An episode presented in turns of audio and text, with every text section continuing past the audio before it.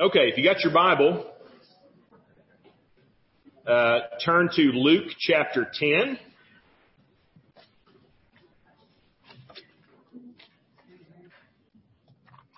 We're going to be looking at verses 38 through 42. So I'll go ahead and, and tell you, uh, we, we kind of had a little mistake here. So if you're paying attention, we skipped over the parable of the Good Samaritan. And the reason we skipped over the parable of the Good Samaritan is because about six, eight weeks ago, when I was laying out the text for the next few weeks of sermons, I had intended originally to put the last sermon in with two sermons ago, and it was all going to be one sermon. And then when I got to the text, I, I had to split them up because there was just too much I felt like to say about those two different texts. The problem was I forgot to mention that to Tanner. And so what happened is he was on the old schedule, and so we are supposed to be a week ahead, but instead the passage that I gave him uh, is is the story of Mary and Martha, and so we have skipped the parable of the Good Samaritan, which we will go back to next week. Um, but that's my bad. So I felt bad about it the last minute, kind of throwing an audible in there and saying, no, no, no, scrap that first sermon and, and start this different one. So, um, so our text is is Luke chapter 10 verses 38 through 42. Now as they went on their way, Jesus entered a village, and a woman named Martha welcomed him into her house. And she had a sister called Mary, who sat at the Lord's feet and listened to his teaching. But Martha was distracted with much serving. And she went up to him and said, Lord, do you not care that my sister has left me to serve alone? Tell her then to help me. But the Lord answered her, Martha, Martha, you are anxious and troubled about many things, but one thing is necessary. Mary has chosen the good portion, which will not be taken away from her. Let's go to the Lord in prayer.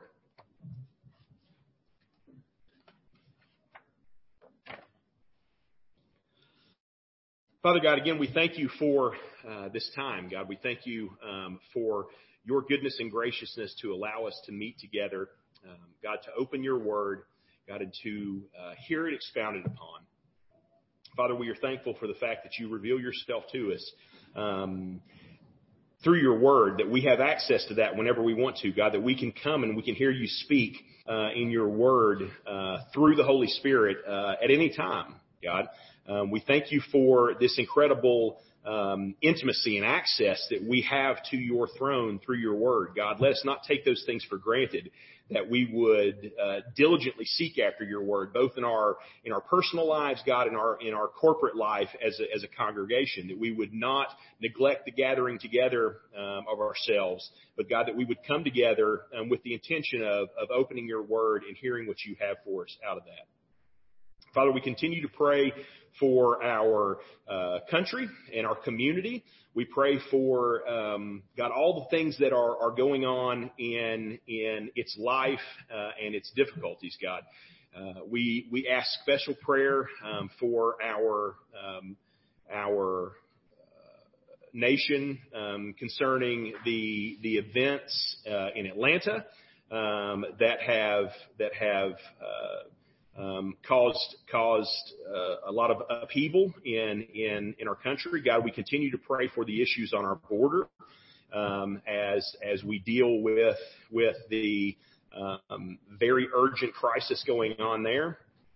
Father, we continue to pray um, for issues surrounding um, uh, the COVID virus um, as as people are inoculated and and we pray that you would continue to bless and show mercy on our community, our church, and our nation um, through those things. Father, we ask for your for your blessing in all of these. We ask for your mercy in all of these. Um, God, we are painfully aware of our own smallness, our own inability, God, our own powerlessness in, in the face of many of these things. And so uh, we ask that you uh, would care for your children as you always do, um, and that you would watch over us uh, and pro- provide for us each day. Father, we thank you for your goodness, your grace, and your provision. As we open your word, God, shine the light um, of the Holy Spirit on this text.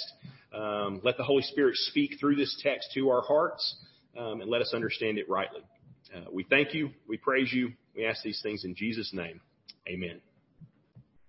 So uh, Tanner's going to come and lead us. I wanted to real quick say uh, part of the reason why um, I asked Tanner to preach today is because I had I was on a youth retreat this last weekend, and so I kind of thought to myself, you know, weekends lead, weeks leading up to youth retreats have a tendency to fall apart and and they often do. And so I was like, and I'm just going to go ahead and assume that that week is going to fall apart, and I'm going to ask uh, Tanner if he'll preach for me ahead of time. And guess what? It fell apart in ways that I couldn't even have anticipated. Uh, we had to admit my mom to to the hospital on Thursday night. We were there till about midnight on Thursday, and then back again most of the day on Friday.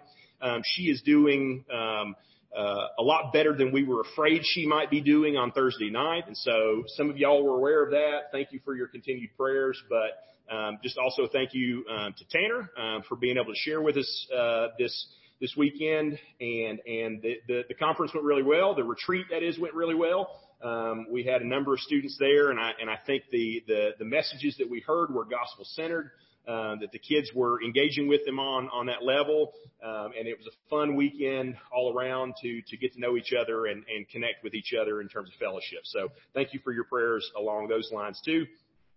So I'll ask uh, Tanner to come on up and uh, share what God's laid on your heart.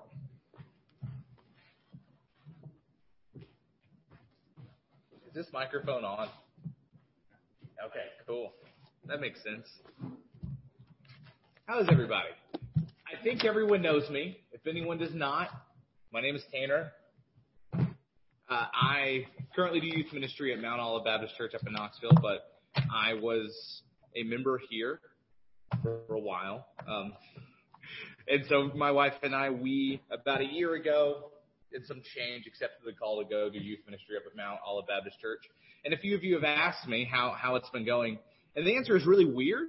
Um, because we've all had a weird year. It's just been this weird thing where we were here and then God called us somewhere else and then we have had out of all like I think like 64 possible Wednesday nights we could have had a Wednesday night youth service. We've had exactly 20. So it's just been a weird, a weird time. But I'm super excited to be here tonight. I'm excited for what God's going to show us here in this passage. And, and when Ash first gave me this passage, um, I, I wasn't, I'll be honest, I wasn't sure what to do with it right? I wasn't sure what angle to take. I didn't know how I was going to talk about Mary and Martha for 30 to 35 minutes because it's it's a classic, it's a very classic Sunday school staple. Um, I'm sure when Ash read the passage, you could picture the flannel graphs, right? Remember flannel graphs? There were those little little cutout cartoons that you'd put up on the board. We can all picture the flannel graphs of Mary and Martha, right? And it seems it seems pretty cut and dry. Like what's happening here? Martha's a busybody. Mary worshiped Jesus. That's the problem, right? Case closed. Um, however, it, it's not really that simple. It's not as simple as Martha is the worst because she is doing stuff and Mary's the best because she was sitting at Jesus' feet. For one, what Martha's doing isn't evil things, right? If we take a step to, to think about it, the point of this passage can't be uh, being hospitable is a great way to shipwreck your faith right? I don't think that's what this passage is, is teaching us. So it must be teaching us something else. Should I move it up or down? Okay. Okay, cool. All right. Uh, so there must be something else happening here. And, and as I was thinking about something that's happening, what, what's going on here, what's happening in the background here that makes Martha's actions bad and Mary's good, I thought about this thing that's in corporate world called finding your why. I don't know if any of you are in corporate circles, but I've I've spent some time there. And there's this idea of finding your why. And, and what your why is is um is, is the motivation behind what you're doing, right? So in, in the world, in the working world, why do you want to do a good job? Why do you want to try? Why do you want to show up to work? Why do you want to impress your bosses or, or whatever? The answer to that question is your why. Um, and that's something in the corporate world that I would normally make fun of, but I actually think it, it's a smart idea, right? Why are you doing what you're doing? What is your motivation? What is the reason you're getting up out of bed going to church? What is your reason for serving in this way? What's your reason for any of the things we do. Finding your the why is, is almost just as important as the what. And so the main idea, I guess, for this passage is that Martha's problem isn't her what per se. It's not what she's doing that's a problem. It, it's it's almost just her why. Like why is she doing what she's doing? What is her motivation? Why is Martha doing what Martha is doing? Why is Mary doing what Mary is doing? So let's look at the text here because I think I think we'll see that pretty clearly as we we dive in. So in verses 38 and 39, we we first meet Mary and Martha. But before we get into that, I, I want to look at the context here. Verse 38. Now, as they went on their way, Jesus entered a village, and a woman named Martha welcomed him into her house. Now, the first ver- words we see are as they went on their way. And, I want to focus on that for a minute because understanding the context of what's happening here in the narrative arc is important to help us know what this passage isn't teaching. We don't know exactly where Jesus and the disciples are coming from. The last thing we see narratively is the sending and the returning of the 72. So we can safely assume they're returning from doing something, right? Some sort of mission work. Whether it's going to a town and preaching, whether it's doing miracles, whether it is directly after that meeting of the 72. We can safely assume that Jesus and the disciples were returning from doing something. So why is that important? It's important because uh, this passage isn't about the evils of working and serving, right? Because that could be maybe one takeaway from this. But the fact that Jesus and his disciples are returning from working and serving and probably going somewhere else to do more working and serving, we can clearly see that that's not what's happening here, right? Jesus is not anti-working for the gospel. He's not anti-service. Um, we see that because where he's coming from, but also uh, this is where you would normally put a proof text, right? If you're going to claim something is true, you would link to another verse in the Bible. The problem is, I would argue, pretty much the rest of the entire Bible supports the idea that Jesus is not against you working and serving for the gospel. I mean, it's basically the rest of the New Testament, because in the New Testament, you see the disciples, the apostles working tirelessly for the gospel. You see the ministry efforts of Paul. You see other people serving. You see other people sacrificially serving. So obviously, this passage isn't against the, the virtues of, of working. But one passage that did stick out to me to this end that I did want to highlight is Acts chapter 6. So in Acts chapter 6, you have this, this interesting moment in the early church where up to this point, the apostles have pretty much been the only movers and shakers. They're doing everything. They're praying, they're preaching, they're teaching, and they're also running the food distribution ministry. And predictably, they hit a limited bandwidth. There's only so much a person can do, right? You gotta sleep at some point. So the apostles run into this problem. They've maxed out their bandwidth. They can either stop preaching and teaching or stop doing the service ministry so they can focus on preaching and teaching. And what they choose to do is they empower people to continue doing the food distribution ministry, the, the justice ministry to, to the widows in the area. And that's important because it shows that this ministry was important, right? This idea of service and hospitality was important and crucial to the early church. It was important enough to where the apostles basically created an office to continue to carry it out rather than letting that ministry fall by the wayside. So I say all that to say that the actions of what Martha are doing here are not the problem. Jesus is not against hospitality. And in fact, if you look at the text, Martha is the one who invites Jesus in. I think we'd all agree that's a good thing, right? She's the one that invites Jesus to come into the house. So specifically what Martha is doing isn't the problem. So then what is the problem here? Right? That begs the question, what's the problem here? And it, the problem is, again, it, it's the, it's the case of Martha's heart. The difference between Mary and Martha is not as concrete as we'd like it to be, right? This would be a much, a very easy passage if I could just give you a list of like three things Martha did wrong. Like these are the three things Martha did wrong, and we can move on. But it's it's not that simple. Um, the problem is, is the motivations. It's, it's the motivation of the heart that leads to the decisions Martha and Mary make in response to Jesus that are the problem. And we start to see that. We start peeling back the layers of that in verse 40, right? So what does verse 40 say? Verse 40 starts by saying, but Martha was distracted.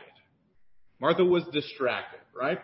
So what is Martha distracted from? She's distracted from Jesus himself. She is so wrapped up in, in serving that she's missing the fact that the Savior of the world is sitting in her living room.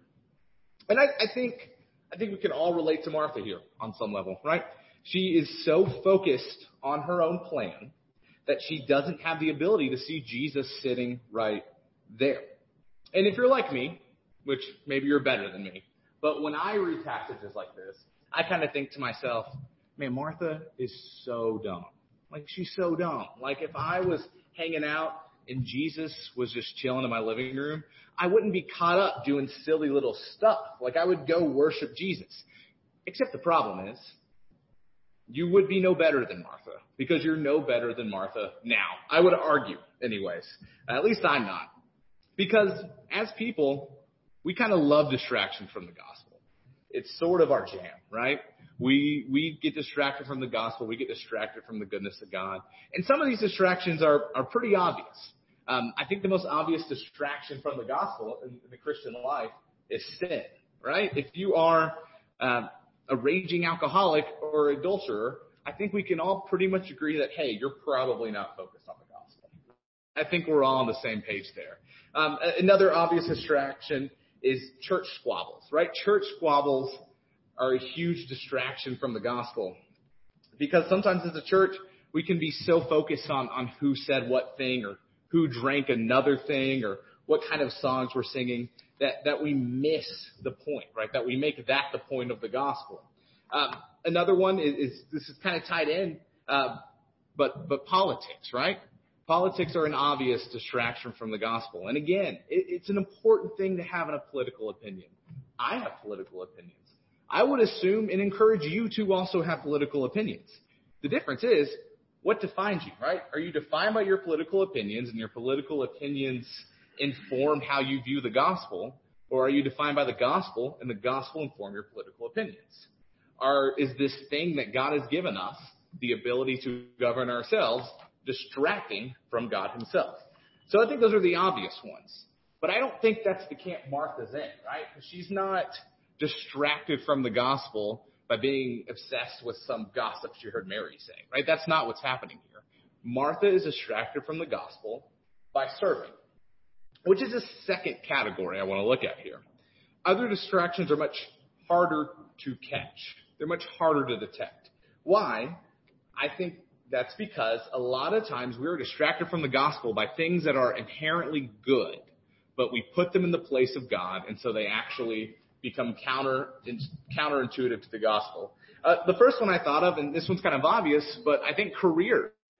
Careers can do that, right? Uh, and careers are not a bad thing. They're actually a good thing. Part of how we were created is we were created to work. That's inherently wired into us. Adam and Eve worked in the garden before the fall of man.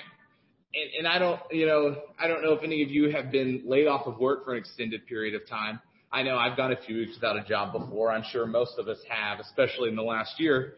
And I don't know, when, when I'm not working, when I don't have like wake up and have an objective, I feel kind of crummy, right? Like I just feel like, oh man, I feel like I should be doing something with my hands. And I think that's part of how God created us. God created us to be that way. So careers are not inherently a bad thing. However, they're not to be our ultimate purpose. They're not the reason that we get out of bed and our feet hit the floor. We have other stuff to worry about. And careers are tricky because most jobs want to be your purpose for living. At least in my experience, most jobs want you to make that their ultimate goal. They want to be that place in your heart that God is. Even if they don't say it, functionally that's what happens, right? I've had jobs like that before and it was super draining and it was awful. But we can't let that happen. We have to push back against that because we have other responsibilities besides our career. We have a responsibility to our church, we have a responsibility to God, and we have a responsibility to our family. And all of those responsibilities need to be properly ordered and not be a distraction from our ultimate responsibility to God.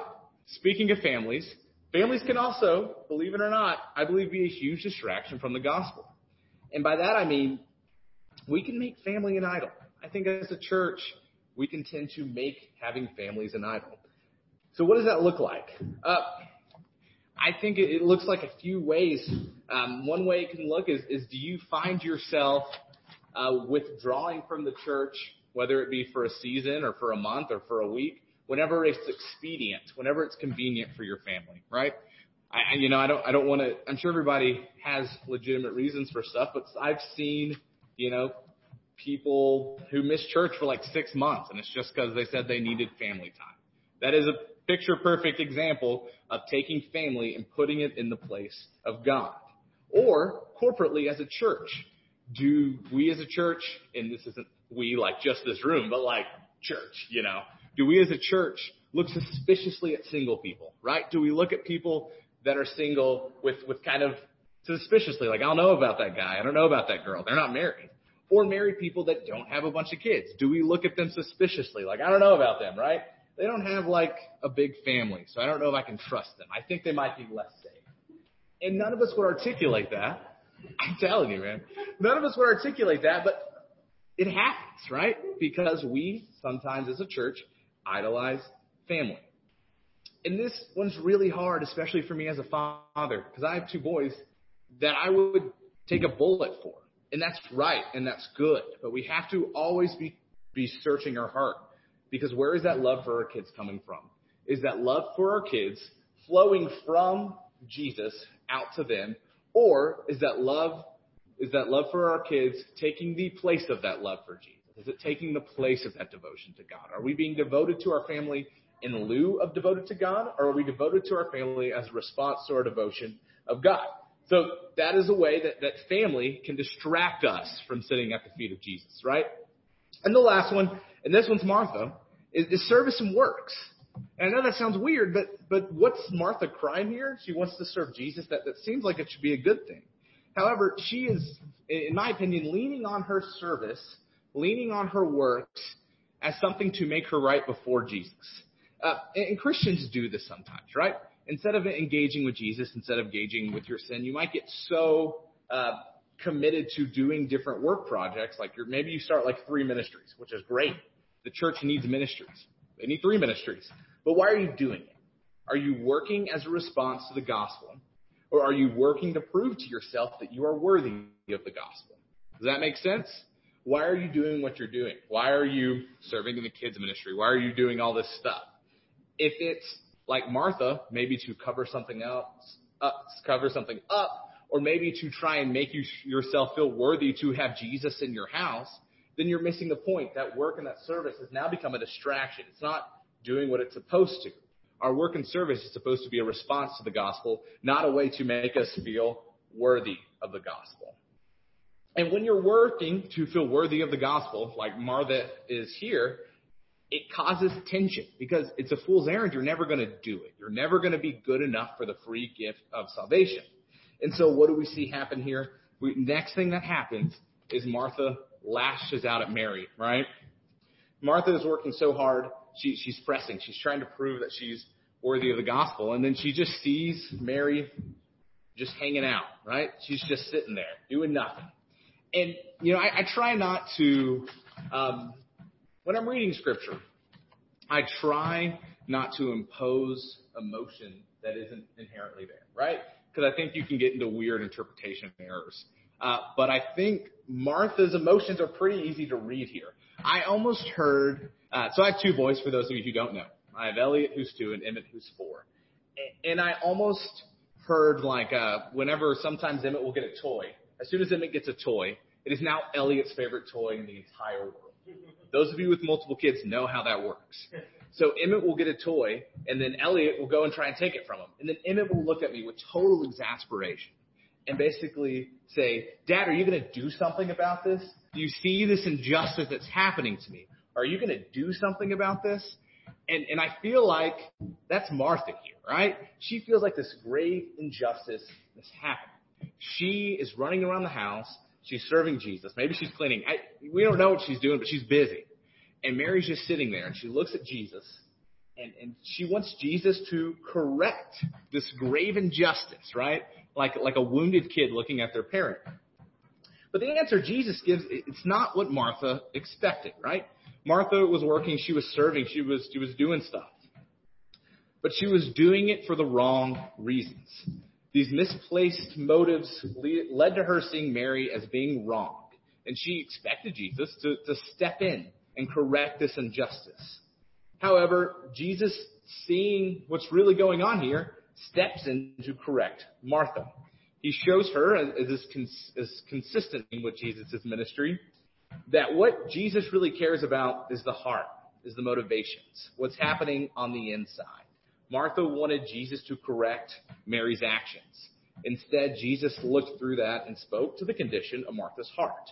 And that leads us to verses 41 and 42, which is this idea of anxiety versus the good portion, right? Anxiety versus the good portion. And I do want to do a, disclaimer before we get too deep into this discussion about anxiety, right? I, am not talking about clinical, diagnosed physical anxiety here. I, I think that's a different that's a different thing. Uh, what I'm talking about is what Martha's going through here, which is an anxiety that is the result of not trusting in God. Uh, I've I've had anxious times before. I've lost sleep. I've skipped meals. More often, I've eaten way too much, right, as a result of anxiety. And that wasn't clinical anxiety, right? I didn't have a huge chemical imbalance. I didn't, my body was not failing me in that way. That was anxiety as a result of not trusting God in some way. That's what I'm talking about here. This, I'm not saying, you know, if you're anxious and you have an actual medical issue, it's because you don't trust God. That's a different thing, right? That'd almost be like saying you broke your leg. That's because you don't trust God. You know, if you had jumped off that building and you trusted God more, your leg would be fine. Like that's not what we're saying here. But even those of us who, who have, who actually have diagnosed mental disorders that, that need medication, there's still room to trust God more. Does that make sense? I'm not saying all your problems are because of a lack of faith, but we can all still grow in this area. Cool. All right, let's get into it. So Martha's problem, as we covered, it, it's not her actions, right? It's it's from the place or the basis of these actions. And as Jesus reveals, Martha is acting out of a place of anxiety and trouble. Right? That's that's the text. That's the words that the ESV uses, or that Jesus uses. Right? Martha, Martha, you are anxious and troubled about many things. And what does that anxiety and that trouble push her to do? Well, in the space of a few verses, we see that it's pushing her, like we said earlier, she's distracting herself from Jesus, right? This anxiety and this trouble is pushing Martha to distract herself from Jesus, and it's pushing her to lash out at Mary.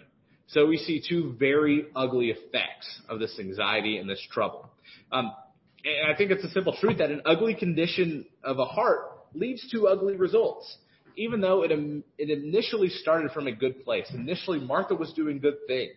But when pressed, when things got hard, when she started to really feel that stress, it bore ugly fruits. It did not bear good fruits. And, and I would argue this is always going to be the case.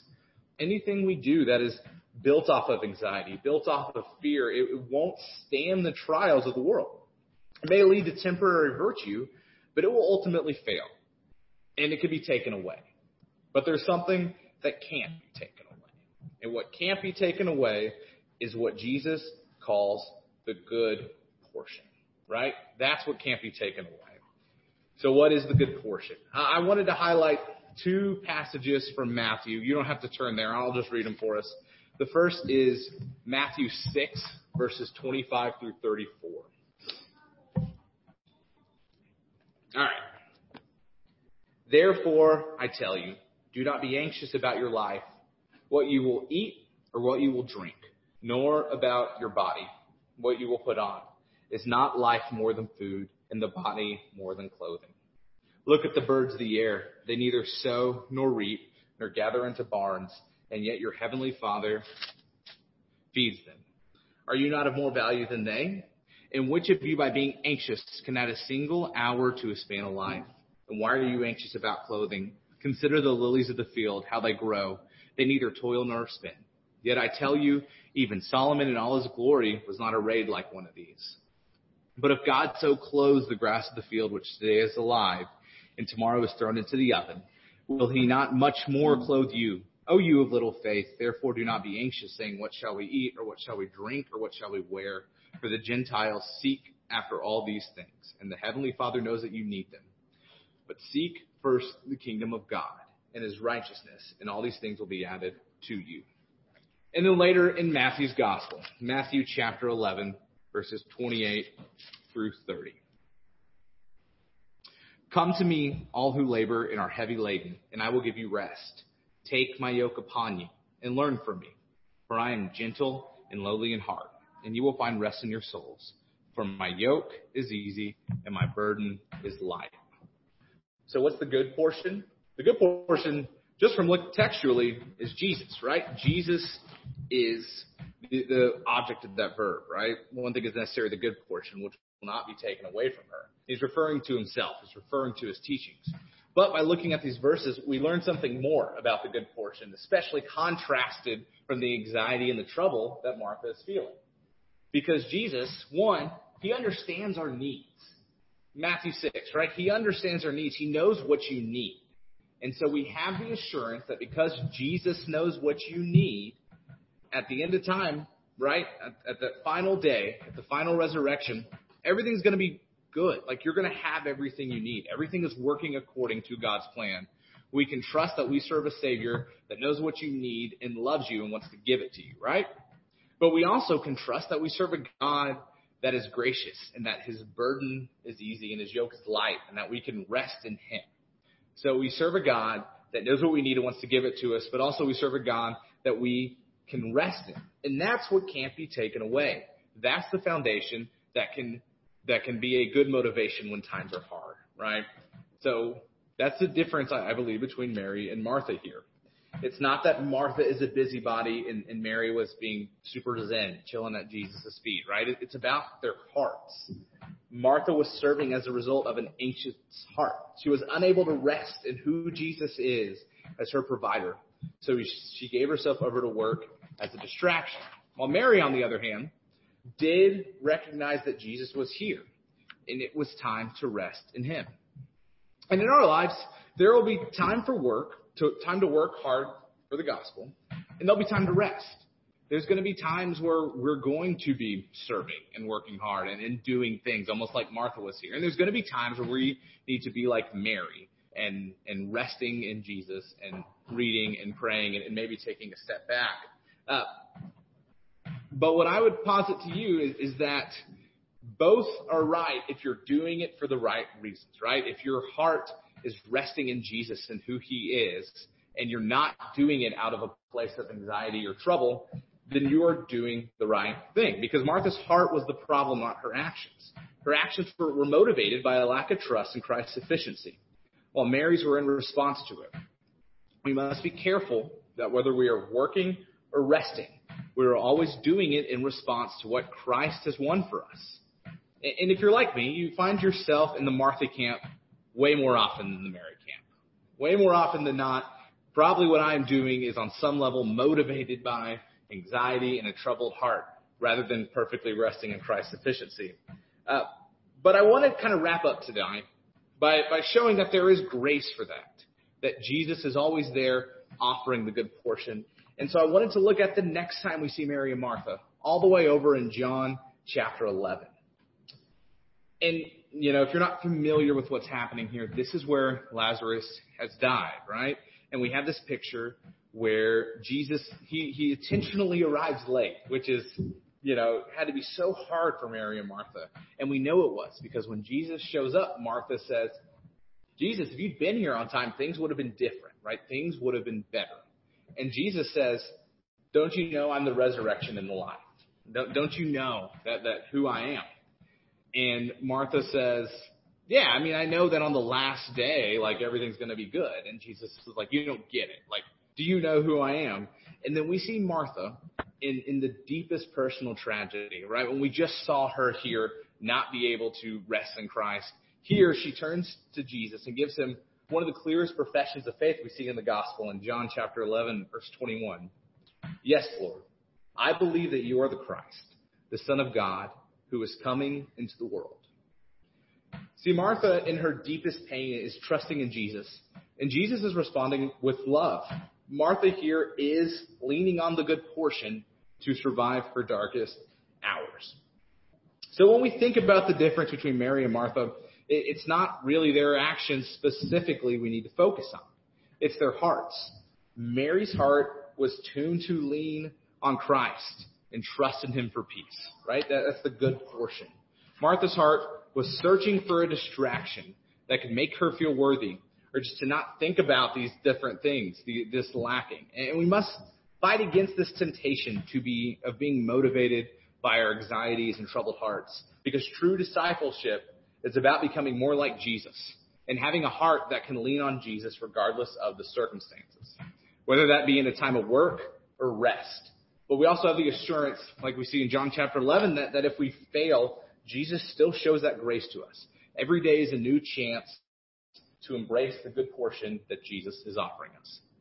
Let's pray.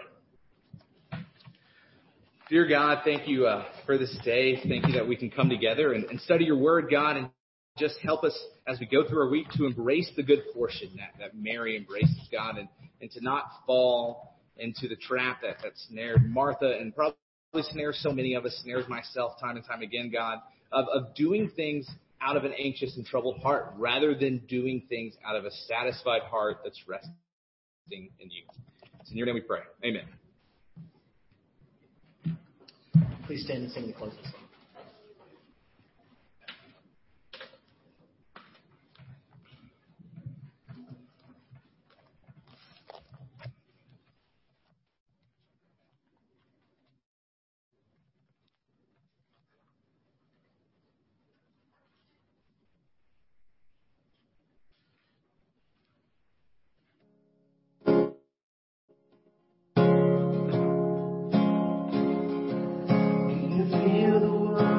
Of